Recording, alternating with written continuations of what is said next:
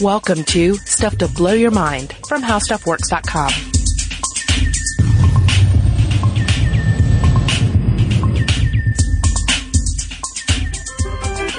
Step right up, step right up, ladies and gentlemen. Test your skills and test your wits against the incredible one-armed bandit, the fruit machine, the puggy, the three-eyed savings buster. Yes, sirree. You sink your coins, you pull the bar, and dance with Lady Luck. Remember that when you play a slot machine, no strategy is required. The slot machine is controlled by a mathematical algorithm programmed to deliver a set number of wins, a set number of losses. It's just you against the godless, predetermined might of the machine. So step right up and take your chances. How about you, sir, right there? Why don't you step on up and try your hand at the one-armed bandit here? Oh, well, yeah, I say this looks intriguing. It sure does, sir. Just put your coin in there, pull the bar, and see what Lady Luck has in store for you. Really, really? Just one coin and I could be rich forever? That's how it starts. So you just put in one coin, and uh, we'll see how the algorithm treats you. Okay, am I playing it right now? You're playing it right now. That's right, sir. Just pull the lever. Pull it. Yep, there you go.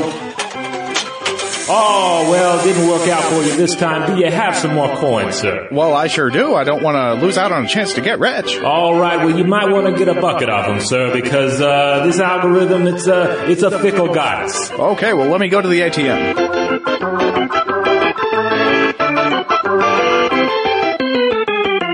Hey, welcome to Stuff to Blow Your Mind. Uh, this is Robert Lamb. And I'm Joe McCormick. And uh, that was just a little sketch uh, we put together to uh, to set the stage for our discussion of slot machines and the science of slot machines, and in fact, the, the science of gambling behavior. Yeah, Robert, have you ever played a slot machine? I have never played an actual slot machine outside of uh, interactions in video games. Not gambling video games, but like legitimate, like Grand Theft Auto or, of course, okay. Super Mario Brothers two. So you're not betting real cash money on these slot no, machines? No, absolutely not. This is sort of virtual gambling. Right. Well, especially like Super Mario Brothers two comes to mind because if anyone uh, my age rem- may remember, in between each level, you played a little slot uh, device, and it was all about winning extra lives. So if that's the only slot experience you have, it gives you a very skewed idea of what a slot machine is because you could not lose anything. You could only win extra lives. Uh-huh. And it paid out at a pretty high percentage. It was pretty easy to, to figure out when to press the button so that you would at least get one extra life. Oh, but so there's some skill involved in the Super Mario yes. Brothers two slot machine. And that's going to be different than most slot machines in history. That's right. As we'll discuss, they've evolved uh, into a very nefarious parasitic organism, uh mechanical organism, if you will. I think slot machines are very interesting because in this world of, uh you know, unmanned planetary rovers, of robotic surgery machines, of all these incredibly uh science fiction-seeming machines that, that occupy our techno space, the slot machine exists as a really kind of perfect mechanism that stands beyond all of that other technology in that it has a job to do and it does it so well you wouldn't believe it. Yeah, I mean, it, the, the industry has uh, has pushed it in this direction to where it just excels at one thing, and that is making money off the gambler for the house. And ultimately encouraging you to, in, in gambling industry terms, play to extinction. Yes. Which, uh, which is the idea that you put some money in and you keep putting money in until you can no longer put money in because you don't have any more. Which is a, a tactic you, you don't even see all that much in a parasitic organism because a parasite generally does not want to extinguish the host. Uh, the host is its is its vessel. Right. Uh, but uh, as we were discussing earlier, there are always more vessels for the slot machine. Yeah, you can look at the casino as a kind of super parasite uh, because it doesn't have to attach itself to a host and then become dependent on it. It can draw many hosts to itself, and there's always more where they came from. Yeah, it's it, and and they will bust them in. They will attract those uh, gamblers in with whatever it takes. And you know, it, you instantly think of uh, you know buses coming in with them, of travel uh, deals, you know, even like free room and board. Uh, I was looking at a two thousand twelve study from Temple University, and they pointed out that an average casino in Atlantic City could expect to make eight dollars and forty-five cents off of every dollar they spent on their travel and parking promotions for gamblers. So again, free bus rides, free parking. Uh, eight forty-five for every dollar they spend. Wow. And so it's a much better deal though, compared to the two fifty-one return on every dollar they spent on room, food, and beverage giveaways. But still, wait, that's still pretty good. That's still really good. So for yeah. every dollar they give away in free hotel rooms, free buffet trips, and stuff like that, they get back two fifty-one on gambling losses. Yeah, and so that's just one early stat to just sort of drive home how uh, how the system works, how the gambling uh, hyperorganism works. Well, let's look at the history of the slot machine. I, I got curious about where this thing came from, and it turns out the, the the term slot machine could originally refer to any coin-operated machine, like a like a vending machine. So it's got a slot where you stick the coin in, it falls in, and you get what you're looking for. Yeah, it was, slot machine is short for nickel in the slot machine, which is probably the most Grandpa Simpson thing I've ever heard outside of the cartoon. Because it could, yeah, it could be anything. It could be gum, cigarettes, et cetera. You uh-huh. would say, oh, you, you know, you want another pack of gum? Go over to that nickel in the slot machine and do what comes naturally. Right. Yeah. And then yell at a cloud. So, yeah, in the, in the twentieth century, that, that's sort of when we saw the shift to uh, slot machine referring to a gambling-type machine. Though I do think it's interesting to still, in a way, characterize slot machines as vending machines, because you could look at them as a vending machine for thrills. Mm-hmm. They're yeah, sort of yeah. the, you put the coin in because you're not going to be getting the money back. Right. There's almost no chance of winning money at a slot machine. Yeah, and it has far too many bells and whistles and flashing lights on it to really be an investment machine. Like, it's, yeah. it's you know, to to the slot machine's uh, uh, in, in the slot machine's defense, it is it does seem to position itself as an entertainment device. Mm-hmm. Yeah. So in the eighteen eighties, there were some bars and saloons in the United States that had early versions of coin-operated gambling machines. Though I think generally they were not much like the slot machines we think of today. So they might be something like a tiny mechanical horse race, hmm. and that would give patrons something to bet on and eventually shoot each other about. So like a, a, basically a little automaton yeah. with racing horses that you would you would bet money and maybe life and death over. Okay. Yeah, that's just one example. But it'd be some kind of electronic, or not electronic, but a mechanical machine mm-hmm. that you could use to gamble with. And, and the patrons might place bets against one another, or sometimes they could like collect payments in the form of things like drinks or tobacco from the saloon operator where the machine was housed. Yeah, it, I was reading about this, and it almost seems to harken to a, a simpler time. That actually reminds me more of like trivia nights you encounter at bars now, where yeah. where the proprietor paid off winning customers with drinks or cigars or or tokens for more refreshments. You know, yeah, which is you know kind of like you go to these trivia nights, and if you win, oh, you get like you know twenty dollars in drinks or something. You know, yeah, yeah, it's to get people in the door. Yeah. You know, and, and in these cases, you weren't always necessarily playing against the machine. In some cases, the machine might be thought of more like a complicated pair of dice. Okay. Now, the kind of slot machines we really think of, the uh, the reels running through their cycles and then eventually landing to line up, and I'll talk about the specifics there in a minute, where did that come from? There is apparently some dispute about what exactly counts as the first slot machine or who should be given the title of inventor. Uh, but the first major producer of the slot machines of the kind we think of today was a San Francisco mechanic, originally an immigrant from Bavaria, named Charles Fay. And in the eighteen nineties, he invented a series of machines, the first one called the four eleven forty-four machine, then the Card Bell, and then the Liberty Bell, because mm. it's all about freedom. Uh, and there are also accounts that Fay essentially ripped off the idea from another inventor named Gustav Schultz, who created a nickel slot machine called Horseshoes in the early eighteen nineties, I think eighteen ninety-three. And uh, from what I can tell, Schultz's machine only had one reel at a time, so he really hadn't tapped into the three-reel magic yet. I like how it seems like either way, uh, the, the, the roots of the, of the slot machine may descend back to Bavarian cuckoo clocks and, uh, and you know, old German automatons. Yeah, it's beautiful. And also I've read some interesting things about the the idea of intellectual property in the origins of slot machines, because these early uh producers and uh, you know manufacturers of slot machines were ripping each other off all the time. But I mean, what could you do about it? I want to take you to court to you know to sue your patent infringement on my illegal machine. Oh yeah.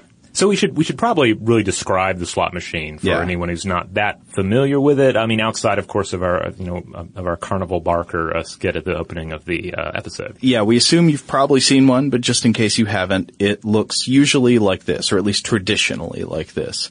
You've got a big mechanical box in front of you, and it has a coin slot and a lever and a series of reels with images on them, usually three reels, but though that can vary in different machines of today. Uh, and they're kind of like the number wheels on a combination lock. You know, they can scroll through, mm-hmm. uh, usually vertically scroll through. And when you pull the lever, the reels begin to spin wildly before eventually slowing down and stopping.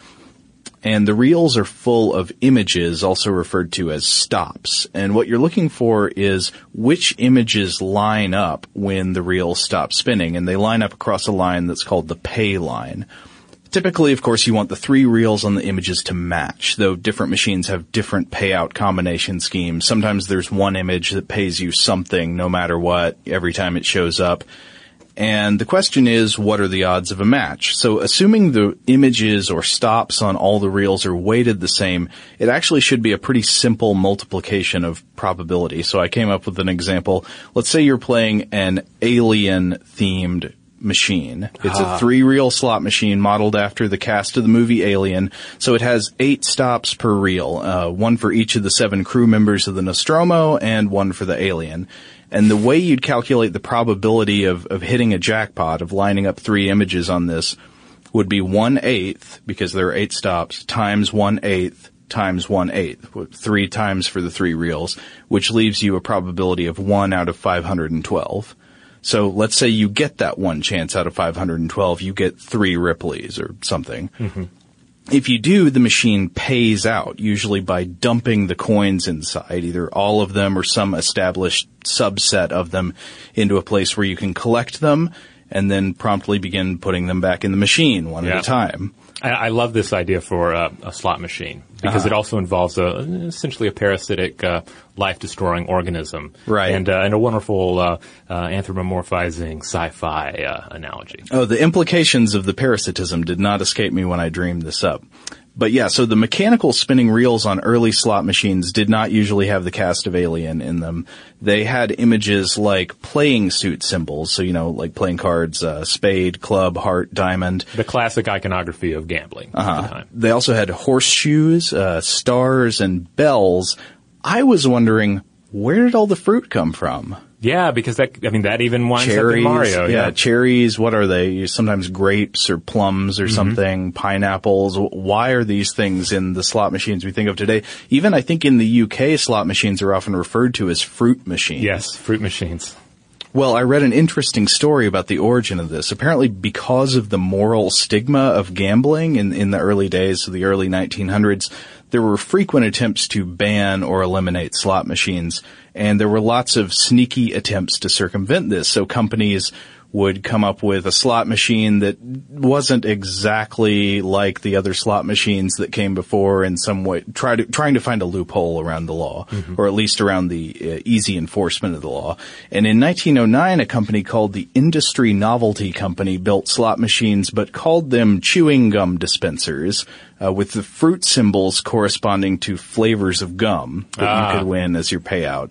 Though uh, some of these fruit dispensing slot machines might also sometimes pay out in coins.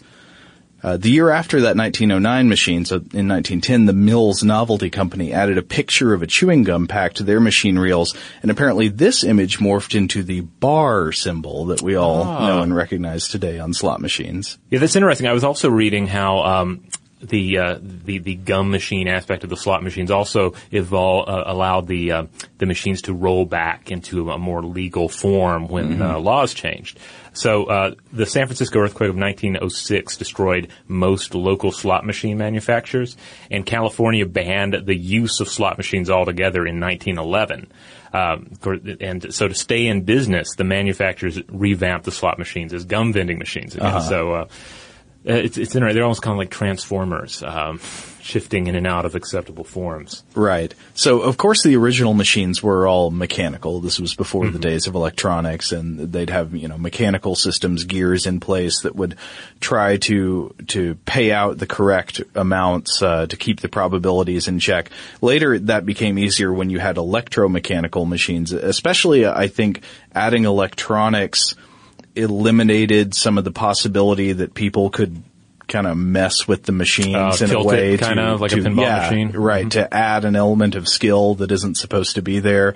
Uh, there are stories, I don't know how accurate they are, that back in the old days, if you knew how to pull the lever just right, and twist the machine just right, you could ensure a payout. Mm-hmm. Uh, don't know if that's true, but but apparently people thought so, though maybe people think that about the machines of today, and they're quite wrong. Yeah, I was just going to say, you can easily imagine that in the, the sort of almost magical thinking that goes into the uh, the illogical nature of the gambler. Yeah. And of course, now the machines tend to be fully electronic, so they've got computerized logic, random number generators, and they're perfect now, so they manage payouts always within the correct probability ranges. Uh, more widely today, computerized slot machines are a subtype of electronic gaming machines. And what role do they play in the gambling of today? Now, when you think of a casino, chances are, I bet you think of a slot machine. Yeah, because you think of that, just that big...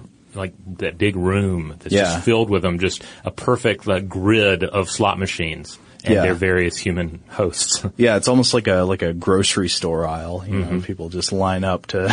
Now, have you used one of these machines before? I actually have. I, I've been to a casino once in Tunica, Mississippi, uh, and I I didn't play the machines very much. I mean, I, I played a very little bit on them.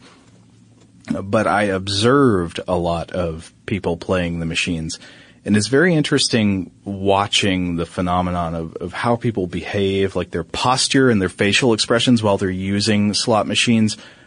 I, I, I know we're going to talk about this in a bit, that people often report that they, they understand that the odds are against them on these machines, and they use the machines for enjoyment and entertainment. But when you watch people play them, very often I, you don't see much excitement or, or reaction. People very often appear sort of hypnotized. They're yeah. locked in the zone. They're not blinking much. Their faces are kind of expressionless, and they're just working the machine.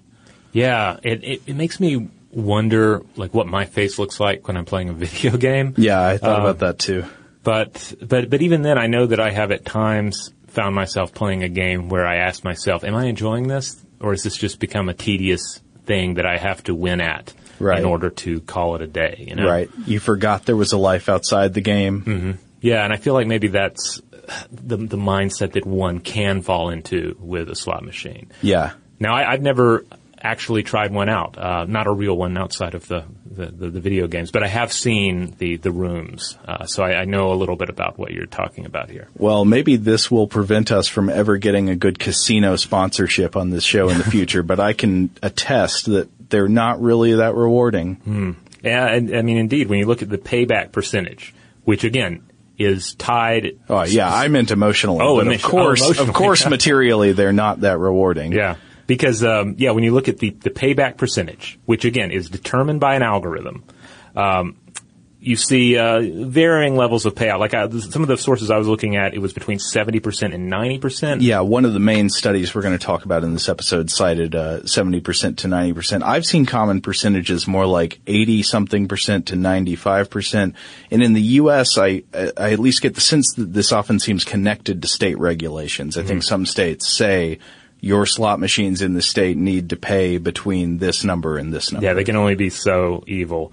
Um, but it's important to note that any payback percentage under one hundred percent implies that people who play more at the slot machine lose more money. Yeah, so if you sat down and just continued putting infinite amounts of money into this machine and never left it, you would always statistically come out behind. You would play to extinction. Exactly right.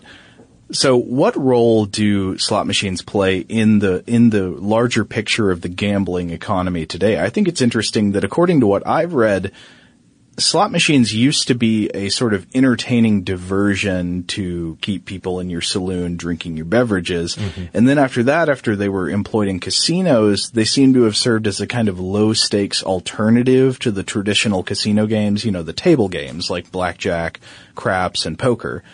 Slot machines don't require any skill. You don't have to study probabilities. You don't have to count cards. You don't have to learn how to bluff. Uh, and you also, you don't have as much intimidating personal interaction. Like, you don't have to square off against that scary, ice-cold professionalism of the blackjack dealer. Mm-hmm. And you don't have to worry about the predatory menace of the other poker players who are trying to get your pot. It's a great um, gateway. It's like, yeah. I'm, I'm walking in here, I'm a newcomer, I have no idea what gambling consists of, but here's this machine where yeah. even if I humiliate myself, it's just between me and the machine. Yeah, and it's so easy. You just pull a lever or you press a button and you watch the colors settle into place. And it doesn't require a large bet, at least not all at once. It's it feels safe and cheap to start out, at least.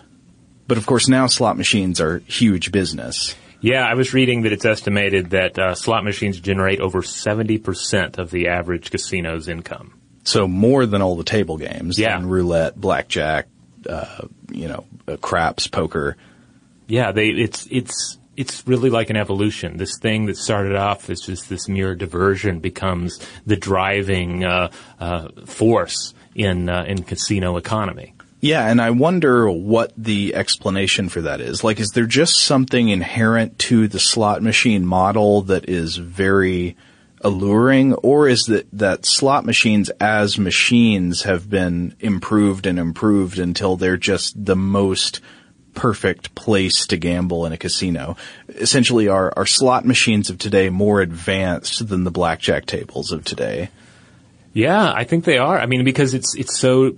It's so dependent on the, the technology and the uh, and the delivery of the, the user experience. I can't help but think of it in terms of uh, of Dune, since I'm reading right. uh, rereading Dune right now. And oh, uh, update to the listeners! I'm almost done with Dune. I've got like okay. fifty pages left. Okay, cool. I'm probably going to finish it tonight. Oh, excellent. Well, I can't help but think of this in terms of the um, the whole prohibition against thinking machines in the Dune universe, the Valerian oh, yeah. jihad, where you know they wipe out um, thinking machines, and it's it's. It seems as much uh, – my interpretation of it, it seems as much about like destroying a, uh, a machine-like way of thinking and using machines to be human. But uh, but in that world, you can't have thinking com- computers anymore. So instead you have mentats. You have humans that are essentially human computers that can, you know, that can compute uh, you yeah. know, large numbers and, and various uh, factors inside their own head. The blackjack dealer is a mentat. Yeah, he or she is. And – also, a mentat is the card counter who walks into the casino right. and then is asked to leave the casino when it's revealed that they are winning through pure logic and through mental ability. So it's uh, so that's that's not allowed. The human um, uh, perfection of thought is not allowed within the casino, but the slot machine is the mechanical, the electronic perfection of thought, and that is, of course, allowed by house rules to do its damage. Well, you can't count cards at a slot machine. That's true. There's no way to beat the machine, and this is something that's going to come up in the research we cite in a bit. People who think they have a way to beat the machine are wrong. Some people might think this way, but they're wrong. You can't beat the machine. It is a mindless, completely unchangeable algorithm. No way of pressing the button. No ritual you can perform or, or a way you can jiggle the bottom of the machine. Nothing's going to change it. You know, real quick, I do want to mention that um, that uh, when it comes to payback on a machine, the the idea of the jackpot uh, wasn't invented until nineteen sixteen. Um, and that, that's when we had this idea that the machine will spit out all of its coins if you get that, that very lucky combination. And of course, multiplying on the idea of the jackpot, you got these modern conceptions of something like the super jackpot, where right. multiple machines are all contributing to this huge number that eventually somebody's going to win. It's kind of like playing the lottery. Yeah. Uh, you know, it's a small investment and it's maybe not even a medium-sized payout. Maybe, maybe you could get that gigantic payout that'll set you up for life. Yeah, and that just plays into the, to the, the nefarious nature of the machine, right? That you have this this uh, almost legendary, mythological uh, payout that's possible by manipulating this one device. Yeah, I mean, I wonder how high these uh, these super jackpots can get. Um, there was one in two thousand three, uh, according to my notes, that uh, paid out at nearly forty million dollars. So, not bad. Yeah. And, uh, of course, then again, you think of that payout, and that sounds huge, but remember that the machine never really loses. So just imagine how much money it guzzled. Right. For that to be an acceptable payout. Yeah. Which also then, of course, adds to the mythology of what kind of uh, a payout the average gambler might expect. Well, it's just another version of thinking, man, how can this casino afford to give me a free room and a free buffet? Yeah, because you're you're paying like triple for it, at least. Yeah. Well, anyway, we've, we've reached a point in the history of gambling where slot machine play is now considered one of the most addictive forms of gambling. It is powerful. It's insidious. It knows exactly how to work us. We're not playing the slot machines. They're playing us. Uh, one great example is that we, we looked at one study that showed that we don't, we're not even aware that we're losing necessarily when we play certain slot machines, right? That's right. Yeah, there's a two thousand eleven paper titled Losses Disguised as Wins in Modern Multi-Line Video Slot Machines, and this was published in the journal Addiction. And so it, the, the main uh, nut of this is that, uh, so you're a novice player. You walk in, you check out one of these slot machines, and there are all these bells and whistles and lights and cartoon characters and pharaohs, you know, what have you, just flashing at you. And uh, and it's giving you, uh, you know, a sense of emotional arousal when you win. Yeah. But it's also giving you a sense of emotional arousal, arousal even when you're losing money because – for instance, let's say you put in a, I, I probably have the amounts here wrong, but let's say you put in fifty cents into the machine, right? Uh-huh. And then, uh, and then, whoa, celebration, lights are flashing, s- horns are, are, are, are blaring because you just won twenty-five cents. Yeah. You actually, you, you lost money, but the machine is celebrating it and giving you an emotional arousal based on your loss. It was disguising your loss as a win, and then you keep going because now you're just more invested. So you have these machines that allow you to make five bets at the same time and say you win on one of them and it pays back double. You're, you're still behind. You're still losing, but you, you won something. Yeah. You're, you're doing pretty good, you know? Yeah. So you just put some more coins in. But another type of study I wanted to talk about, and this will actually refer to some older studies that I think are sort of foundational in the, in the history of gambling studies, is about the irrationality of gambling. What's going on in the mind of the gambler? So here's the situation. Unless you are incredibly skilled at a perhaps certain type of game where your skills give you an edge over the odds, this might be something like poker where you're playing against other players, not necessarily against mm-hmm. the house where the odds are set against you. Uh, though even in this case, this is going to be somewhat debatable. You probably think you're a better poker player than you actually are. Yeah, you're probably not really the Mentat threat that you think you are to you are the house. Not, you are not the Thufir Hawat of poker. Yeah. Uh, walking into a casino is almost never a good investment unless you're just planning to scam a free buffet and not play any games. Mm-hmm. The, there's a reason casinos make money. As we've said, the odds are always against you. The long-term probabilities always favor the house. But slot machines are a really, really especially unlikely way to get a payoff. And furthermore, this should not be news to anybody because everybody knows the odds are against them.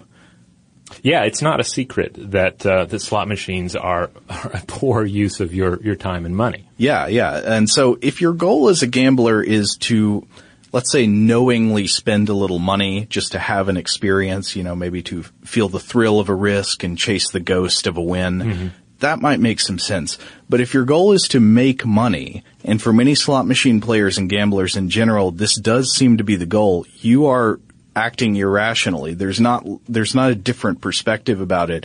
The odds are against you. It's a mathematical truth that you are being irrational and you're going to lose. So what does the thinking of a slot machine player look like who's in this situation? H- historically, studies have looked into this, but it's kind of a difficult problem because how do you judge what's going on in a gambler's head while he or she is gambling? This is especially difficult because you can't necessarily expect people to reflectively self-report their attitudes and thought processes accurately. You know, if you ask people after a gambling session, you know, did you expect to win? They might be rationalizing losses by saying, no, no, I know it's just for entertainment. or they might not even realize what cognitive processes are governing their behavior while they're sitting at the machine. Yeah, I mean, it's almost kind of like if you were to quiz somebody about their late-night browser history, you uh-huh. know, uh, in the, the in the light of the, the waking day, you know, because they're going to be a little removed from who they were when they were browsing those particular sites. Uh, there's kind of a... Uh, you know, a, a, a de- like a depressurization uh-huh. uh, to some to various experiences in life, where you you kind of let yourself uh, become seduced by, say, the lights and the environment of the casino, and and being the gambler as opposed to the individual who's just, you know, quizzed about his or her gambling on the street the next day. And that's not even factoring in any feelings of shame or regret you might have. Sure, and.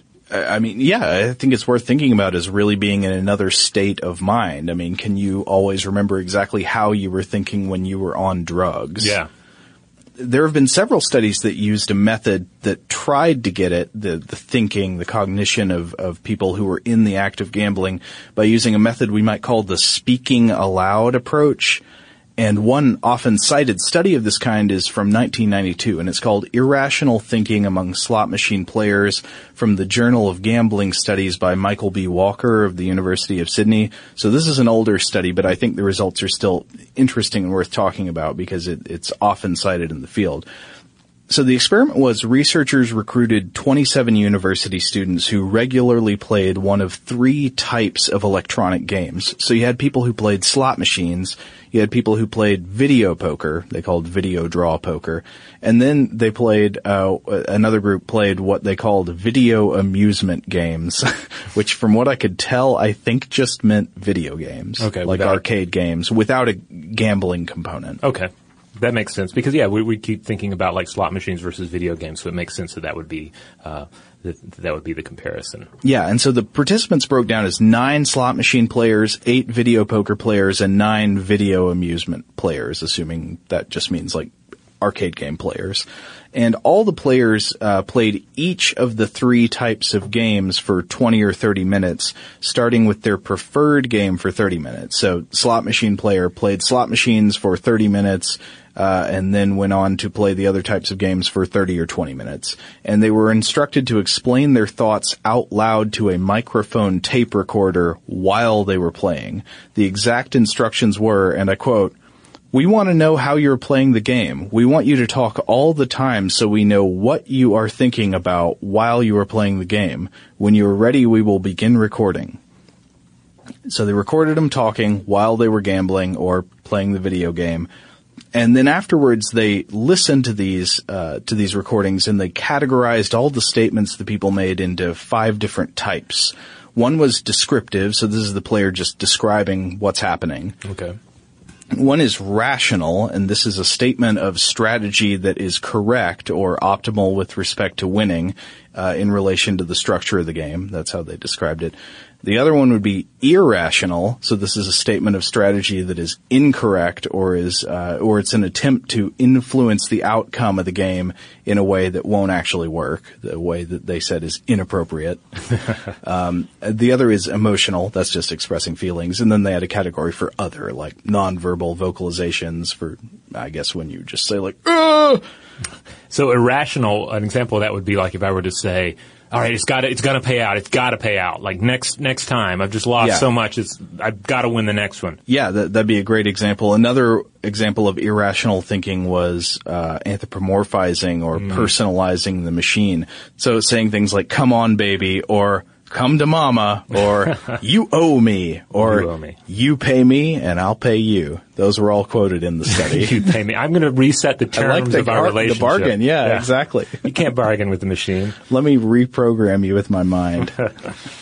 uh, so once the statements were categorized, the results indicated that uh, the highest rate of irrational statements were produced by slot players playing slot machines, and the lowest were uh, amusement gamers playing their video games. Huh. So uh, people were much more likely to produce irrational statements if they were regular slot machine players playing slot machines currently. Interesting. Like I, I'm thinking back on video game playing that I've done in the past, and I can definitely remember times where it stops being fun and it begins about it begins to be just about like beating the level and even uh, you know applying some level of irrational and emotional thought to it, mm-hmm. you know, and, and, and anthropomorphizing the game yeah. uh, in ways that go beyond merely getting into character or story. Yeah, though much more often the people playing regular video games were making rational statements about mm-hmm. strategy. They're saying like, oh, I think I need to jump on that thing, or you know, it's something that's actually rational with respect to what's happening in the game. Gotcha. And I'm just going to read a quote about their results. So they said, out of all the statements made by slot machine players when playing slot machines, thirty-eight percent were categorized as irrational. Furthermore, eighty percent of strategic statements made by slot machine players while playing slot machines were categorized as irrational. Uh. Though I, I think one interesting uh, qualification of this is what rational statements about strategy could you make while playing a slot machine. Yeah, because I mean, you no can strategy. you can make yeah. a few. I mean, I guess you can just say, I guess I'll play double bets this time, uh, as long as you're not indicating that you think you are controlling outcomes when you're not or something like that. But yeah, and so many of those irrational statements are going to play directly into the mythology of the slot machine. Right. Uh, you know, where it's where, where the mythology of the slot machine is that if you you double down and you keep playing, that it's going to pay off. Yeah.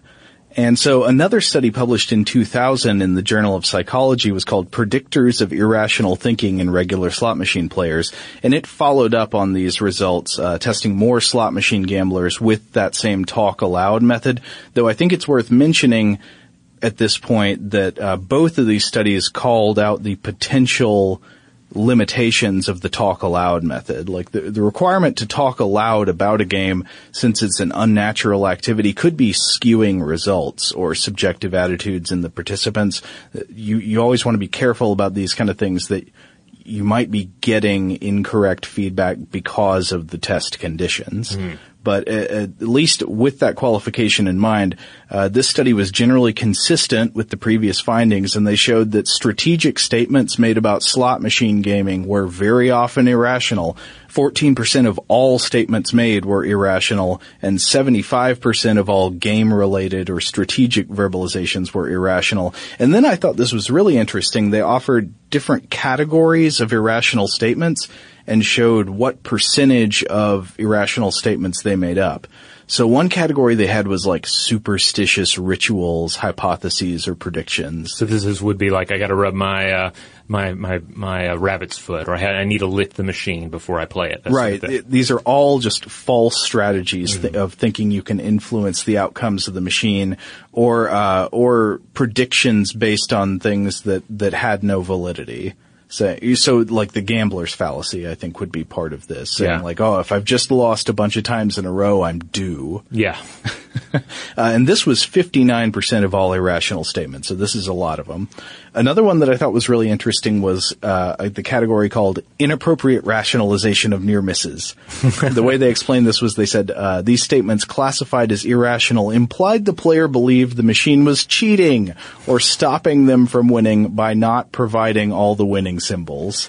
And that's that's like, interesting because it kind of gets to the heart of it, but it's like the machine, yes, the machine is cheating you, but it's yeah. cheating you in a very systematic way, yeah. not in this clumsy way that you're attributing. Right, exactly. So it, they're calling out capricious cheating when actually it's very methodical cheating. Yeah. Uh, the other uh, big category was personification of the machine. This mm. is twenty-four percent of all irrational statements, and this is what it sounds like. It's any statement where the player is trying to make a bargain with the machine or attribute thoughts or emotions to it, mm. or sometimes like yelling insults at the machine.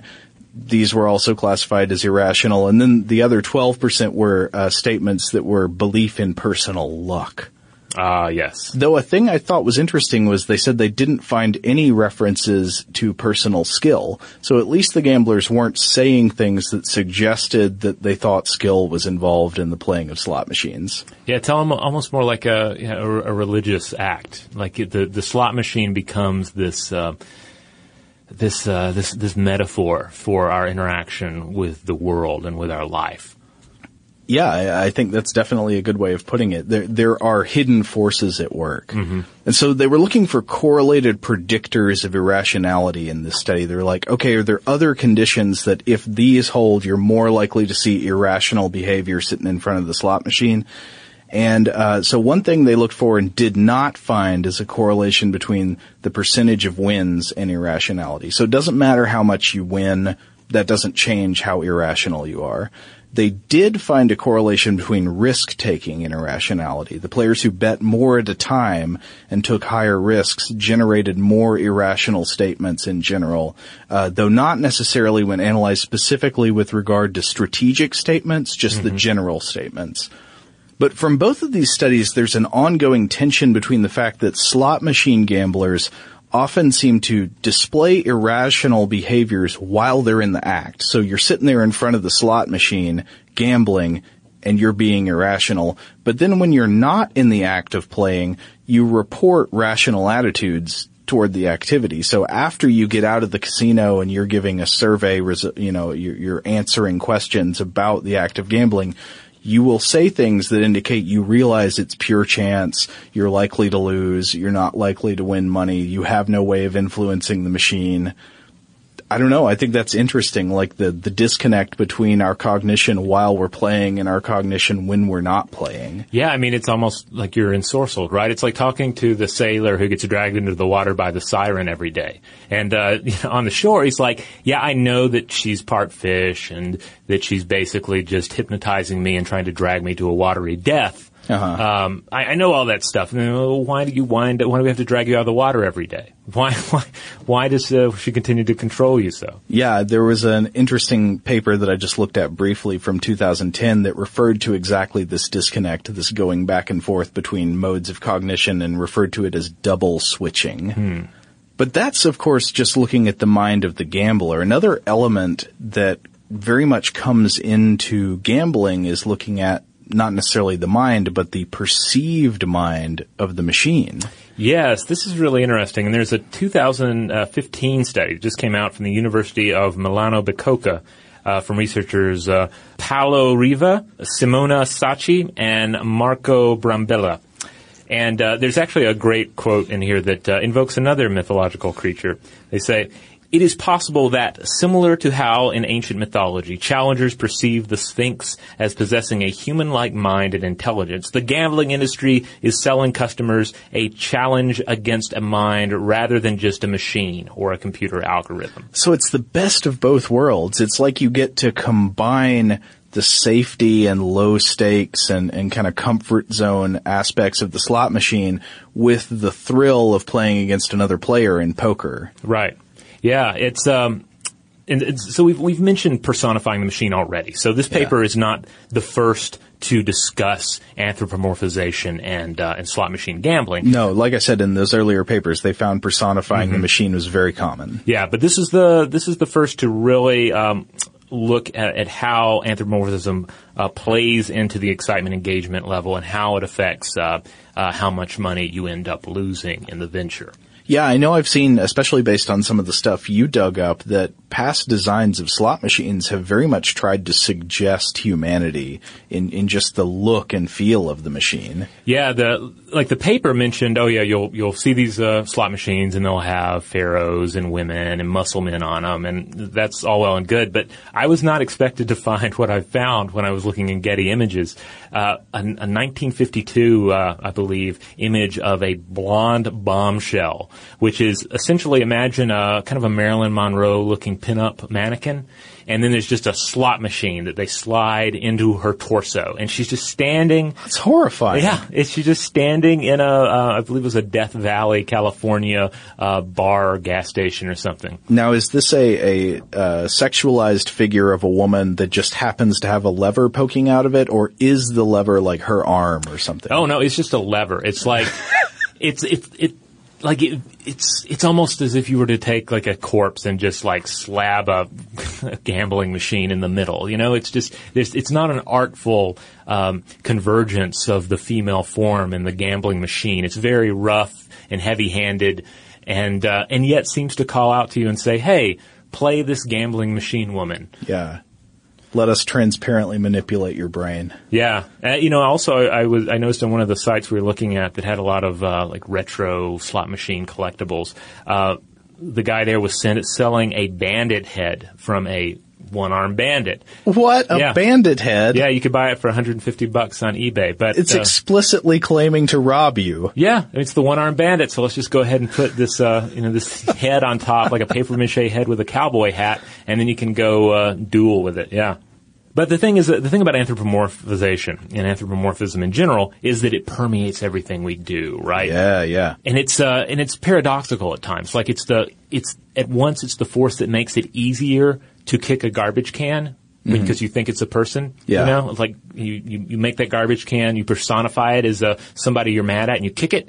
But also, if you draw a face on a garbage can, it makes it a little harder to kick the garbage can because it's you've you've given it some sort of like innocent uh, personhood. Oh, I mean, I bet you treat your computer like a person sometimes. You don't really think it has a mind and emotions, but sometimes it feels that way when it's slow, when it's lagging, when mm-hmm. it's causing you problems. This person is messing up your day. They are so annoying. Yeah, I mean, and it's also, of course, a huge part, if not the key part of our religious thinking and our religious worldviews, where we attribute consciousness to the universe. We anthropomorphize the universe. Yeah, yeah. Uh, either in the form of a single deity or in a, an array of deities representing various personified aspects of reality. Well, I think that's something that complicates this view of looking at slot machines as as agents or as people. Again, n- nobody really thinks the slot machine is a person. Right. But they can start thinking in those ways. And then there's also a complicated interplay between The, the ghost of the person you imagine is in the slot machine and this sort of larger universal ghost, you know, Lady Luck, the,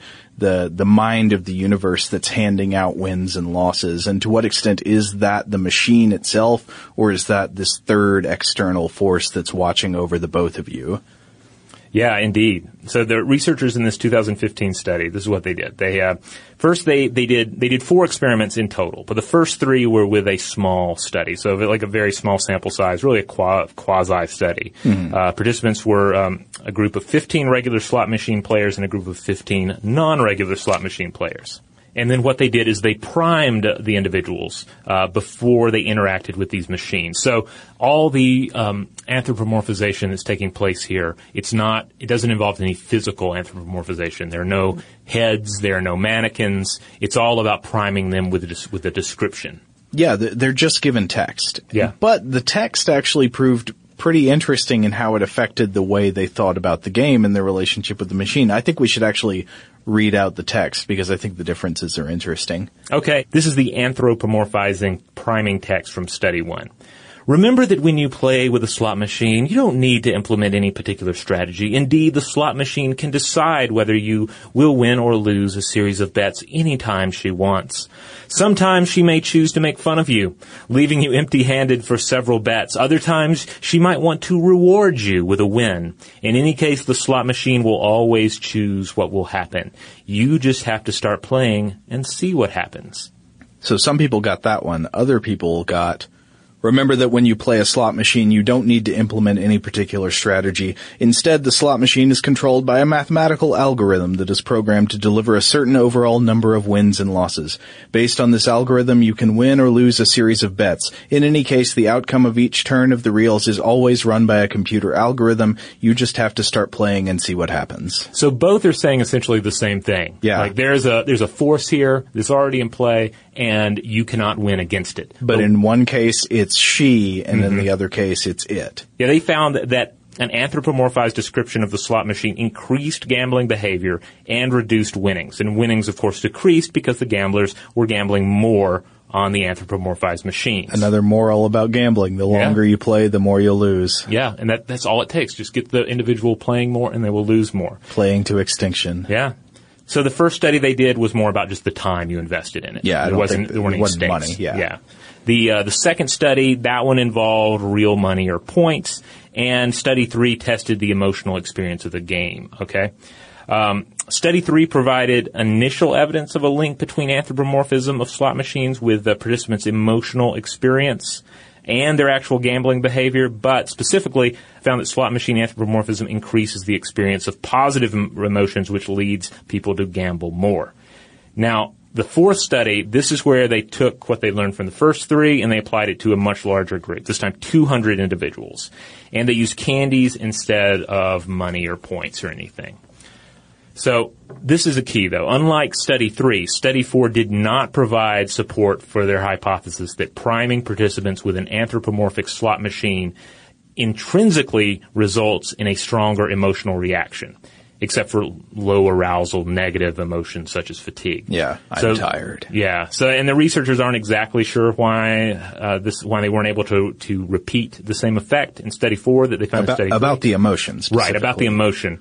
Uh, they think that might be because of different measures they were using um, between three and four, so more study is required there. But the anthropomorphization, the personification of the slot machine, definitely did affect playing, like the length of playtime and the losses as a result of the length of playtime. Yes.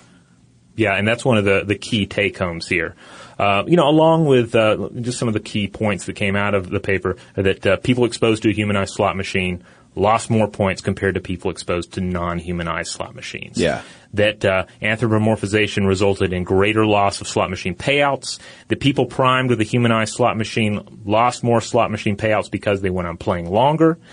And uh, the theory is that it's all about emotional arousal, which increases focus and engagement, forcing gamblers to gamble more. That was the interpretation right. that they applied to their emotional results, though there was, like you said, there was some discrepancy in the emotional results. Yeah. And then the final, like, take-home from this study is that the other side of the coin is that just as you can potentially prime somebody with anthropomorphizing uh, text and make them gamble more, that this might be a way to to uh, to treat gambling behavior. Oh, yeah, yeah. So if you're trying to discourage people from spending their life savings on a slot machine, it perhaps could help or at least mitigate the effects just to constantly remind people that it's a machine working by an algorithm. Yeah, like... Of course, the casinos don't want to do that. Yeah. They want you to play to extinction, but...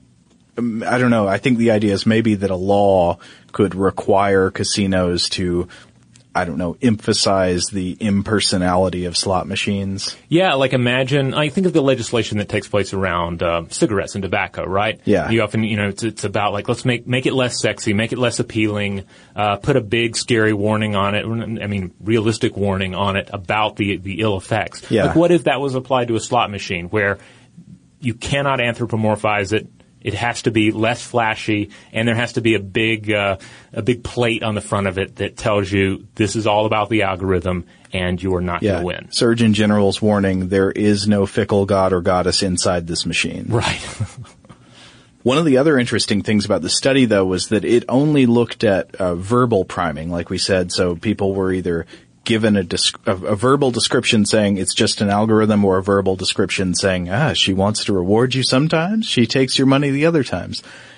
It would be interesting to see the results of visual priming along these lines, like a machine that just looks like a flat blank machine or a machine that's like our, like our Marilyn Monroe machine. It's very much dressed up to look like a human and given, uh, given expressive visual emotions. Yeah. Or I was looking at some, some YouTube clips of just various slots.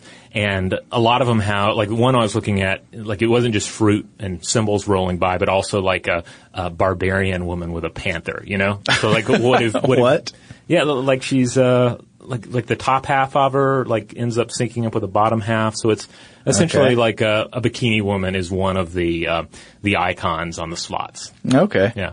Uh, another interesting finding I thought was that they pointed out in their discussion section that while they were able to get in all cases anthropomorphic thinking elevated by priming people with this uh, with this pro-anthropomorphization text, anthropomorphization was present in both groups. Yeah. So even the people who were given the text that says it's just an algorithm, it's just a machine, still showed some anthropomorphic thinking. They still attributed some beliefs and feelings and, and thoughts to the machine, uh, less than the other group, but there were still some there. And that suggests that there's an inherent tendency to personalize the machine, even when you're discouraged from doing so. Yeah, all the machines are doing when they throw on a head or or any uh, colorful imagery is they're just they're they're just encouraging the pre-existing tendency. You know, the idea about these different ways of viewing the machine makes me think of something I read about in the philosopher Daniel Dennett's uh writings before, where mm-hmm. he talks about the idea of the the three major stances that we take in reference to external objects, which are the physical stance, the design stance, and the intentional stance. And it's a way of understanding and predicting what uh what third-party objects are going to do. And so if you, say, see rocks rolling down a hill, you tend to think of this in what he would call the physical stance. It's right. just it's just acting by physics, and you can pretty much predict that they're going to keep rolling downhill. When you look at an uh maybe an organism or uh or an object or something, you can think about it in terms of the design stance. So like an alarm clock is designed to act a certain way, or an organism is designed by evolution to to achieve a certain purpose. And you can think about it uh, in those terms because they have goals in mind, and mm-hmm. it sort of simplifies the factors we need to take into consideration when predicting behavior. And then the third stance is the intentional stance. That's how we think about agents. So it would be like a person or a thinking uh, or a thinking animal. It, it has things it wants to do. And I think the idea is that you can apply all three stances to something like a slot machine. Like, it is governed by underlying physics, and if you wanted to get really detailed, you could look at the physics of all the electronics inside and how they determine what the machine does. You could look at it in the design stance, whereas it was made by a person who... To eat your money. To yeah. eat your money, and it does that very well. Or you could look at it from the intentional stance, and you could say it is an agent that wants to sometimes reward you with uh, with with happy happy money times, and other times it will punish you for your hubris. What I love about this is that both the physical and the intention model are wrong here. Like, only the design yeah. uh, view is the one that actually gives you a realistic idea of what this machine uh-huh. is going to do to you. Well, I think you could say that the physical stance is not necessarily wrong, it's just unnecessary. Like, there's no reason you would need to look at the physics of what every electron inside the machine is doing mm-hmm. to understand it. Yeah, but but I think it the, the physical doesn't give you a, a clear mind of like what it's going to do to you. Yeah, like, exactly. What, what it, it is designed, like the design is. It doesn't give you the the, tele, the teleology of the slot machine. Exactly. Yeah. So that's that's interesting. Yeah. Uh, but yeah, so the idea here is that w- we we can be primed to regard a slot machine within the intentional stance. But ideally, if you want to have people not spending so much money on slot machines, you want to remind them to think about it through the design stance. The design stance is is such a mood killer for mm-hmm. slot machines. You know, whenever you're made to think about what the slot machine is designed to do, it it kills the magic. Yeah. Yeah, it, you you see through the, the facade to uh, to the, the nefarious purpose. Yeah, another thing the anthropomorphization makes me think about is the future of electronic gambling, especially when combined with future generations of artificial intelligence. Mm-hmm. Yeah, what happens when the slot machine is not just uh, in engaging in passive anthropomorphization, but also but like active personification, to where it's actually it's talking back to you. It's engaging with you. It's it's essentially a chatterbox, yeah. uh, trying to uh, to get you to gamble more through conversation. Yeah, I mean, imagine the perfect A I chatterbot, uh, you know, slot machine of twenty fifty or whatever. It's it's uh, it's the Lady Luck slot machine, and she chats oh so charmingly mm-hmm. while she takes your coins one at a time. Or these days, I don't know if it's often even coins. I think you get like. Uh, You know, in the casinos of today, you might get like a card that has a certain mm. amount of credits on it, and it slowly deducts just little bits at a time. Ah, little bits at a time. Well, there you have it. Slot machines, the design, the uh, the purpose, a little bit of the history, and of course our, our scientific uh, exploration of slot machine usage and gambling behavior uh, from a psychological standpoint. So, uh, hey, it, we would love to hear from any and all of you on this. I know uh, there are individuals out there that listen to the show who have history with slot machines. Some of you may even have uh, uh, you know, past problems with uh, gambling addiction, and therefore have some uh, some feedback you want to give us, uh, some personal accounts you want to share with us. And uh, and if you want us to share it without using your real name, just leave leave a note uh, to that effect, and we will honor it. Uh, you can find us at stuff to blow your mind dot com. That is the mothership. That's where you'll find all the episodes, podcasts, videos, blog posts, you name it, as well as uh, links out to our social media accounts, such as Tumblr, Facebook, and Twitter. We are Blow the Mind on all of those. And if you want to get in touch with us with any of those stories Robert mentioned or any other feedback about the idea of electronic gambling, slot machines, and how our brains work, you can email us at blow the mind at how stuff works dot com. For more on this and thousands of other topics, visit how stuff works dot com.